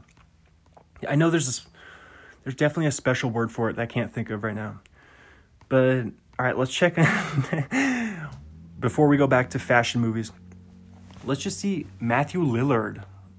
God, such a great actor. He was great in the Scream movies. I love it when he goes kind of crazy. I can't remember if it's... Yeah, it must have been the first Scream. Because then in Scream 2, he's just a guy at the party. But in the first Scream, he's Stu. But it's when he goes crazy. And then who's it? Is it Skeet Ulrich? I think Skeet Ulrich. Oh, wow. That was a great poll right there. It is Skeet Ulrich. He's the other dude that... Billy Loomis. The other dude that goes crazy and Scream. But when they make their turn... And then the other thing I love about Scream... I can't remember if it's the first or second one. But Jamie Kennedy, his speech about the rules of horror movies... It's one of the best movie speeches of all time. He just kills that speech. No pun intended. It's so good. When he's like, never say you'll be right back because then you won't. Or he's like, don't do drugs and drink alcohol. Don't have sex. Like, these are all horror movie tropes that you'll die if those things happen. And then Matthew Lillard's like, I'll be right back. And God, I love... The Scream movies are great. Those are some great movies. So, anywho, Matthew Lillard, he hasn't been in a movie since 2016. And Without a Paddle was way back in 2004. Man, I didn't realize the first Scooby-Doo was way back in 2002. I thought that was more recent. That was way back then. And then he does a lot of TV. He was on a TV show called... excuse me. I gotta get some coffee. Matthew Lillard was on a TV show called The Bridge, 2013-14 for 24 episodes. He was on Bosch for 8 episodes. He was on Halt and Catch Fire for 4, Twin Peaks in 2017 for 4 episodes. And then another show that I've worked on called Good Girls with Christina Hendricks and Retta. Speaking of Nick Offerman and Parks and Rec, Retta, Donna Meagle from Parks and Rec, and Mae Whitman. But yeah, that was one of the final shows I worked on at the end of February before all the stuff went down. So yeah, Matthew Lillard he's one of the regulars on that show. So that's what he's been doing. In case you've been wondering what Matthew Lillard's been up to, he's been doing a lot of TV lately. But he should be in movies. Once again, a great actor. Just like I was saying, I was talking to my dad about... We were just talking about old comedies. We were actually talking about Anchorman 2. Because it was playing on TV the other day. And I said, Vince Vaughn... Vince Vaughn's never in anything anymore. Let's see if Vince Vaughn has been in anything. He's not, let's see, here we go. Vince Vaughn, 20, oh yeah, wait, see, wait a second. Wait, now I'm getting a flashback. I swear, I talked about this. I talked about this, I talked about this last episode. That's so fun. I just go in circles. I just go in these Derek Zoolander circles, these roundabouts. God, that's so funny. Cause I pulled up Vince Vaughn on Wikipedia, and all these things they're like I already clicked on them, so I'm like I definitely, and then I just got a flashback. I was like, wait, I talked about this. Wait, I've already talked about on the podcast. I swear. All right, so that's hilarious. Man, we're going in deep. We're going deep on the Zoolander. All right, but that's hilarious. But yeah, so anyway, the point is Vince Vaughn he doesn't work enough anymore. He's not in comedies. Nobody's starring Vince Vaughn in their comedies anymore. All right, let's finish up these fashion movies here. Let's go Great Gatsby, 2013. We have Casino. I don't think I ever saw the new Great Gatsby, but we watched the old one back in high school English. So, and we read the book. I remember it was a good book. So Casino, these are fashion movies. Pierrot Le Fou, Gone with the Wind. See, a lot of these are just period pieces. A Single Man. We have Taxi Driver, Working Girl, Pretty Woman, The Royal Tenenbaums. I love Wes Anderson. Love Wes Anderson. I didn't see his new movie, the one with the stop action cartoon dogs, with the weirdly realistic animation. Didn't see that one, but I think I've seen all its other movies. One of my favorite directors. Rear Window, Bonnie and Clyde, Breakfast at Tiffany's. These are just a lot of famous movies. Pulp Fiction, A Bigger Splash, Marie Antoinette, and then the final one, Almost Famous. Another great movie. All right, there you go. Those are your fashion movies. And we've strayed so far away from Zoolander. We haven't talked about Zoolander for way too long. All right, let's get back to, so here we go. Next category, we have the 2020 update. So how would I make this movie more current, modern day?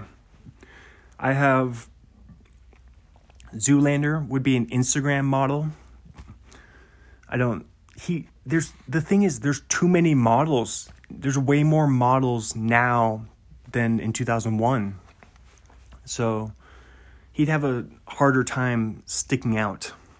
He'd have to, I don't know if there's way more, there's a lot more male models now than 2001. But yeah, so he'd be all over the social media. Hansel would be riding one of those electric tire things. You know, like on college campuses they're popular. Like, I don't know how they work or how anybody stays on them, but you got your little platform that you stand on, and then the single tire in the middle, and it just, I don't know how they work. They seem so dangerous, but Hansel would ride one of those things instead of a Razor scooter. His Razor scooter is very 2001. I used to be in a scooter gang, the Zebras. It starts with, speaking of Z's, Zebras. Yeah, we used to troll around Bothell. Going to QFC was our main squeeze. Ride down the hill, down to QFC. Get a piece of candy, maybe something to drink. Yeah, that's what It used to be Adventure back in when I was 10 or 11. That was fun. Mitchell Vito, Chris Soler. I think our friend Taven was in... Yeah, Taven was in Zebras for a minute. I think Kyle Quintos was maybe even in Zebras for a minute. Brett Hoag, Brian McAfee. Just shout-outs to all my old Zebra homies. But me... The main three were me, Mitchell, and Solar. But Mitchell and Solar... They were actually really good at scootering. Like, I could never do a kickflip. Or, no, a tail whip. Tail whip. That's what you call it. Yeah, kickflip is skateboarding, which I can't do that either. But the thing where you jump in the air with your scooter and then you kick it around and it does a single rotation and then you land back on the platform. Never did that. Came close, but yeah, my friends Mitchell and Chris Soler, like, we would go to the skate park, but I would never really do anything at the skate park. But those dudes would get some good air. Like, they were fearless. And then there's this one kid, which I don't know if his last name was... His name was Tyler Boner, but it was probably Bonner, if we're being honest. His last name was probably Tyler Bonner, but we called him... Man, that seems like we're being a bully now. But I think everybody called him Tyler Boner. I swear he only had one N in his last name. God, that would be so unfortunate if your last name was actually Boner. That's something that you carry with you throughout your whole life. That's just unfortunate. But that kid, he could do backflips.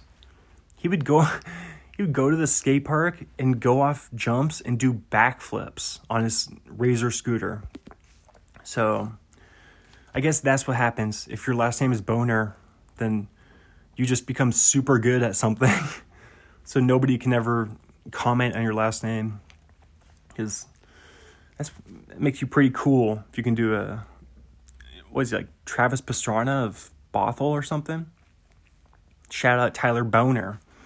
All right.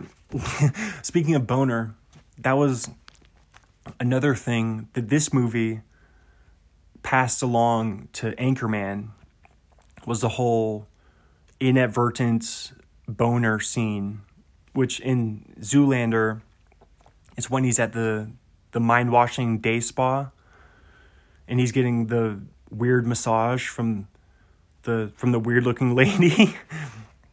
And then he has the boner that... It's like she's swatting her little brooms at it, and it's got a mind of its own, and it's dodging the brooms.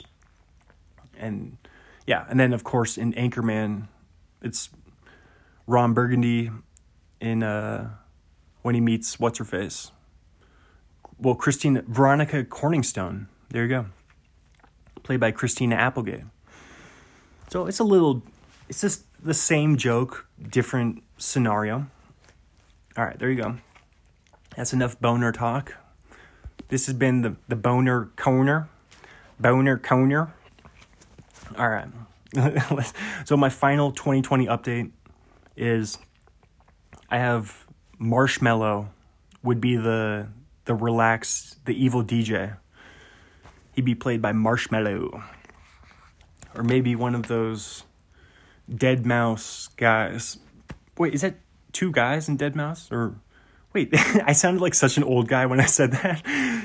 Wait, maybe Deadmau5. That might just be one guy. All right, no, we don't have to look it up. Nobody... I mean, I'm so curious, though. That's the thing. You're just... Curiosity, I just gotta look it up. It's just at my fingertips here. Dead, I have no idea how to spell it. Apparently, there's a 5. It's spelled with a 5 at the end. No, Deadmau5 is just... It's just one dude. just one dude from Canada, from Niagara Falls, Canada. I thought Niagara Falls, I mean, I guess it straddles the United States and Canada. So, but don't we claim it? I feel like, of course, I feel like the USA claims Niagara Falls. That's ours. That's ours, baby. But yeah. Deadmau5 is, God, what could be a weirder life than being a professional DJ? Like, this guy, he's so popular and so famous, but it's all shtick. He's famous for a shtick. It's because he wears a mouse head. He doesn't, yeah, this is, obviously DJs aren't, I mean, what's the talent? Like, anybody could do his job, but he just came up with a good shtick. And it's a facade. Once again, back to facade. He has the mouse facade. There you go. Maybe I just sound jealous of Deadmau5, but I mean, you're doing something right. He has a net worth of 50 million. I mean, DJs make a lot of money. I don't get it. I don't get how it works. I don't understand the DJ world. I don't see the appeal. Like, I don't get who would be a fan of Deadmau5 or Marshmello or Skrillex or Tiesto. Is Tiesto the one that died? One of them died, Tiesto. I think it is. Is it Tiesto? Is it Tiesto? No, Tiesto is still alive. It's one of it's Avicii. Isn't it? It's a Yep, Avicii. Yeah. Dang, that's sad. He was only 28. He died. Wait, I think he we're just getting really dark now. Oh yeah, that's sad. Yep. It's just this podcast has hit a new low. Nah, but Avicii killed himself, so I guess we'll say this is in honor of Avicii. What? Let's see. He's got a long Wikipedia page. Oh my God. That's he killed himself. Self-inflicted injuries with a broken wine bottle. Jesus. What? That sounds like bad planning. God, that's brutal. Ugh. That's just, I mean, he was definitely must have been on some other sort of drugs. That makes the Robin Williams thing seem wholesome. We talked about the Robin Williams. Yeah, we went in depth on that whole thing a couple episodes ago. All right, let's let's move on. Let's climb. I'm gonna dig my way out of this hole right now. Let's just go next category. If this movie was an animal.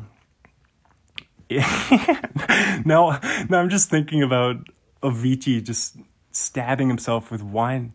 I wonder if he just chugged the wine. He must have drank the wine. He was definitely, God, that's just like that's just brutal, man. Yeah, that's some sharp glass. If you break a bottle, it's definitely sharp glass right there.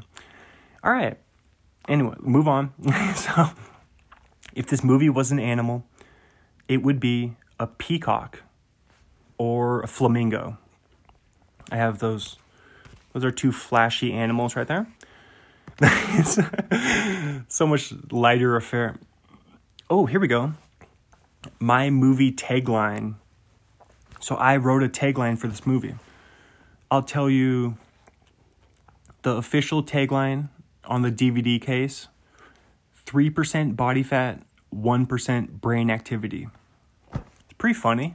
I like it. It's good symmetry with the numbers. But then my movie tagline that I wrote, if looks could kill, it would be a massacre. See, that's all right. I'm like, see, that's not bad, right? I was pretty proud of myself for that one. We have the professional athlete who probably loves this movie. I put Cam Newton. That's a timely one. We just watched him play Monday Night Football 2 days ago because he loves his fashion. He loves his big hats and his scarves and all that stuff. And then if you want to go with the NBA perspective, Russell Westbrook, of course. Westbrook's like the best dressed guy in the NBA, or depending on your perspective. He's definitely the most adventurous dressed. He's the most aggressively dressed, the most outlandishly dressed player in the NBA. So there you go. Those are two guys, two pro athletes who probably love the movie. Create a cameo. So I made my own. I had to choose someone to be a cameo in the movie. There's already lots of celebrities who play themselves in this movie. So many. Too many to name all of them. But Kevin James. So my cameo, I would have Kevin James as a plus-sized model named Frederique. I could just see that. I think because Kevin James is he's really good at physical humor. And that's what a lot of this movie is like. More than half the movie is physical humor.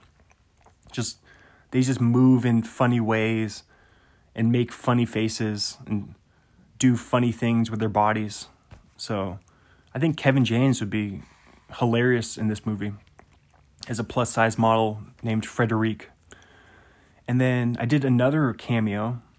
Speaking of Frederique, Fred Willard, the late, great Fred Willard from all those Christopher Guest movies, is another one of my favorite directors. I really enjoy the Christopher Guest movies. Fred Willard as the announcer at the fashion show, which is just like in Best in Show, just like in with the dog show movie, the movie with the dog show. There you go. Maybe Christopher Guest's most well-known movie, perhaps. There we go. Wow, we just ran through all those categories. Now we have this giant final category right here. Memorable lines from the movie. Dialogue, quotes. Here we go. I'm just going to blow through these right now. I feel like I'm taking crazy pills. Mugatu. Put a cork in it, Zane. That's Derek says that to Billy Zane. I love the term "put a cork in it" is a hilarious turn of phrase. And then we have that Hansel's so hot right now. That's Mugatu. Hansel's so hot right now. Then, oh, this is the funny. There was a moment last night when she was sandwiched between the two Finnish... Wait, all right, I gotta start this again. There was a moment last night when she was sandwiched between the two Finnish dwarfs and the Maori tribesmen. That's Derek Zoolander said that. He's talking about how he's developing feelings for Matilda. I need to get a sip of coffee. And yeah, he says that to Hansel because they have like a weird orgy because Matilda reveals that she says she hasn't had sex in a couple years or something. But I'm like, That's not that long. Is that a long time? Is that a couple years? Maybe it's different for celebrities or for females.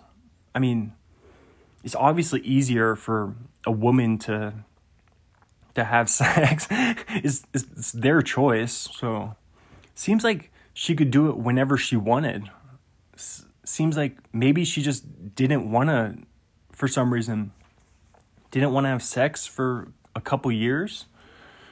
Because, yeah, you could just walk up to a random dude in a bar and it would happen within the hour. You're the woman. It's like, yeah. I sound like a bitter guy. No, I'm just saying, you hold the cards, as it were. All right, enough of that.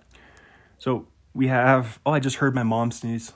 God, she must have, both my mom and dad are loud sneezers. I'm thankful that that's something that didn't get passed down to me. Cause I don't know. It's like a weird, is it genetic or can they control it? Or I've always wondered, why do some people scream when they sneeze? Are they just, maybe they're just holding in a scream. They just want to scream. I don't get it. But then there's, on the opposite side of the spectrum, there's the people who don't sneeze loud enough. Like, the people who hold in their sneeze, like, you don't do that. You're not supposed to do that. That definitely doesn't seem healthy. That seemed like you could like blow an eye out that way. You know, you're going to blow out an eye socket doing that. Don't hold in your sneeze. But there's a nice middle ground. Or, I mean, you don't have to say achoo either. Like, I just go, like, my sneeze is kind of just like, it's kind of like a quick, it's kind of, that's how I sneeze. I'll do that. But I don't know if I've ever said achoo when I sneezed. So anyway, back to the next line. Next line. I even sent him a pet oxen. They love that crap in Malaysia. That's Mugatu. I guess it would have to be the first time I went through the second grade. That's Derek Zoolander. We have the classic, who am I? When he looks in the puddle after the Model of the Year Fashion Awards, he goes, who am I? It's your who am I Derek Zoolander moment. I heard that referenced. Someone said that.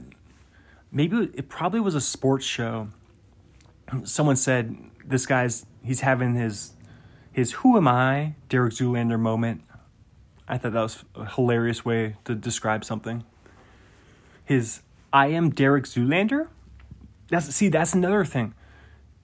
Does he say, I can't remember if he says I am Derek Zoolander as a question, but then, as you remember in Anchorman, of course, I am Ron Burgundy.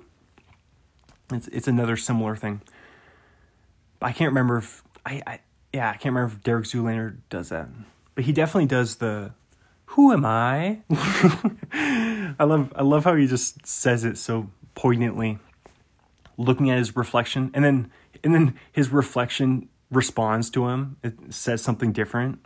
It's classic puddle humor. All right, the next quote: how many Abadigitals do you see modeling? But that's Derek Zoolander. He's talking about Aboriginals. I love how he says, Abadigitals. How many Abadigitals do you see modeling? And then we have, Sting is a hero of mine. The music that he's making, I don't really listen to it, but the fact that he's making it, I respect that. That's Hansel. See, like, some of Hansel's quotes are, they're a lot more wordy than Derek's. But, and then Hansel also says, do I know what product I'm selling? No. That's a great line. Hansel. Then we have, did you ever think there was more to life than being really, really, really, really ridiculously good looking? That's Derek Zoolander. I think I added a really right there. I think he only says really 3 times. Really, really, really ridiculously good looking. Then we have Derek's roommates. They all yell in unison, orange mocha frappuccinos, which is another thing that they do in Dodgeball. It reminds me of the scene in Dodgeball when they go, I know how we're going to save the gym. Car wash. It reminds me of when Owen yells, car wash. It's a classic yelling line, yelling bit. All right. Another quote. Or did you think I'd be too stupid to know what a you-googly is? Derek Zoolander says that. He's referring to, he calls eulogies a you-googly. And not many, and then he says, not many people read your little Time magazine or whatever it's called. He's talking to Matilda. Then he says, now, if you'll excuse me, I've got an after-funeral party to attend. That's classic.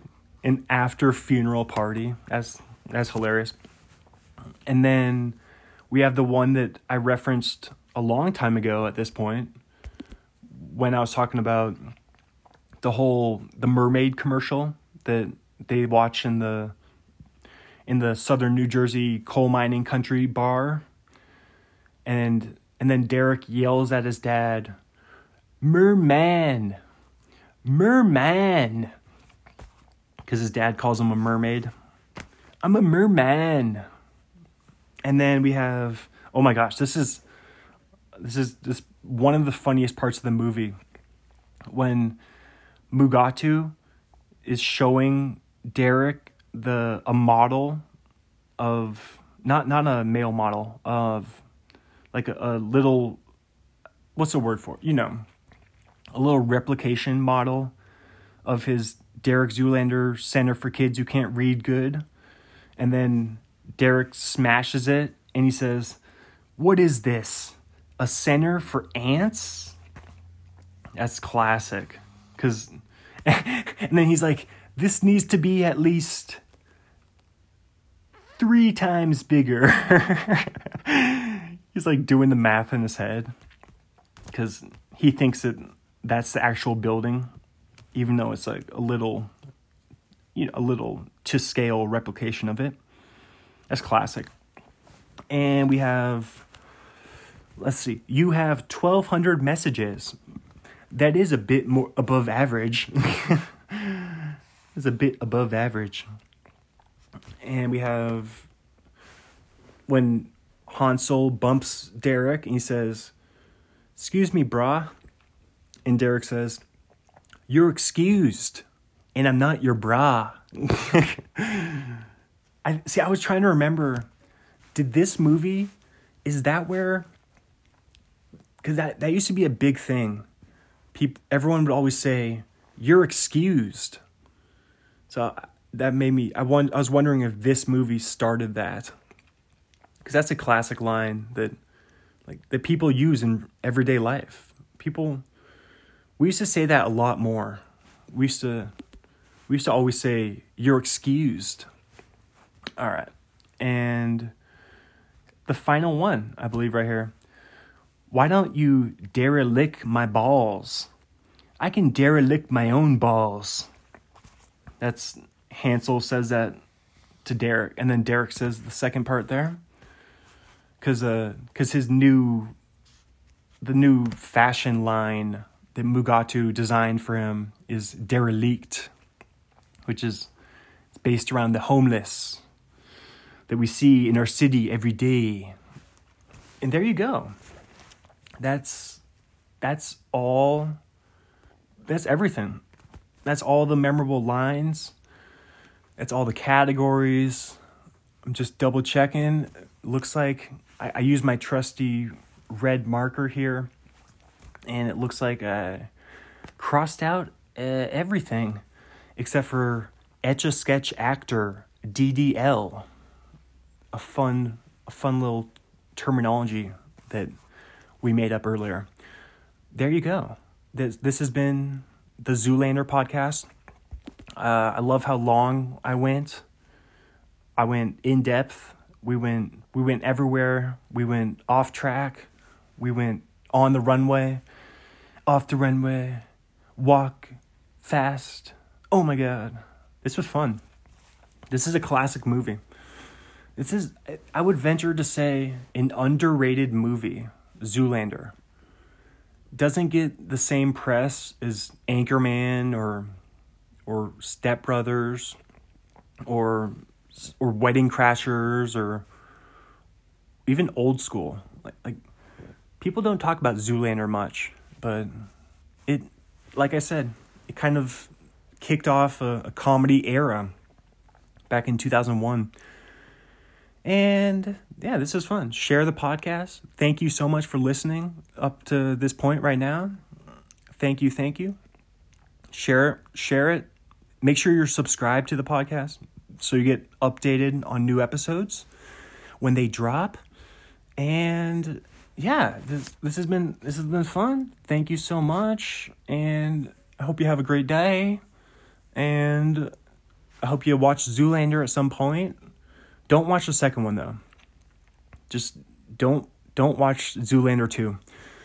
If you learned anything from this podcast, don't watch Zoolander 2. There you go. The original is almost always better than the sequel. Alrighty. This has been fun. And share, subscribe. Have a great day. And what's a Zoolander line I can sign off on? Blue Steel. This is, see, I can't, like, on the spot. It's, orange mocha frappuccinos. Hey, man. Are we doing Zoolander Dosh? Well, why didn't you give me a call, man? Why didn't you leave me a voicemail? Well, hey, man, are you loco? Well, why didn't you send me a text message, man? Are we on? Are we doing Zoolander Dosh? Are we gonna do this? Well, why didn't you give me a call, man?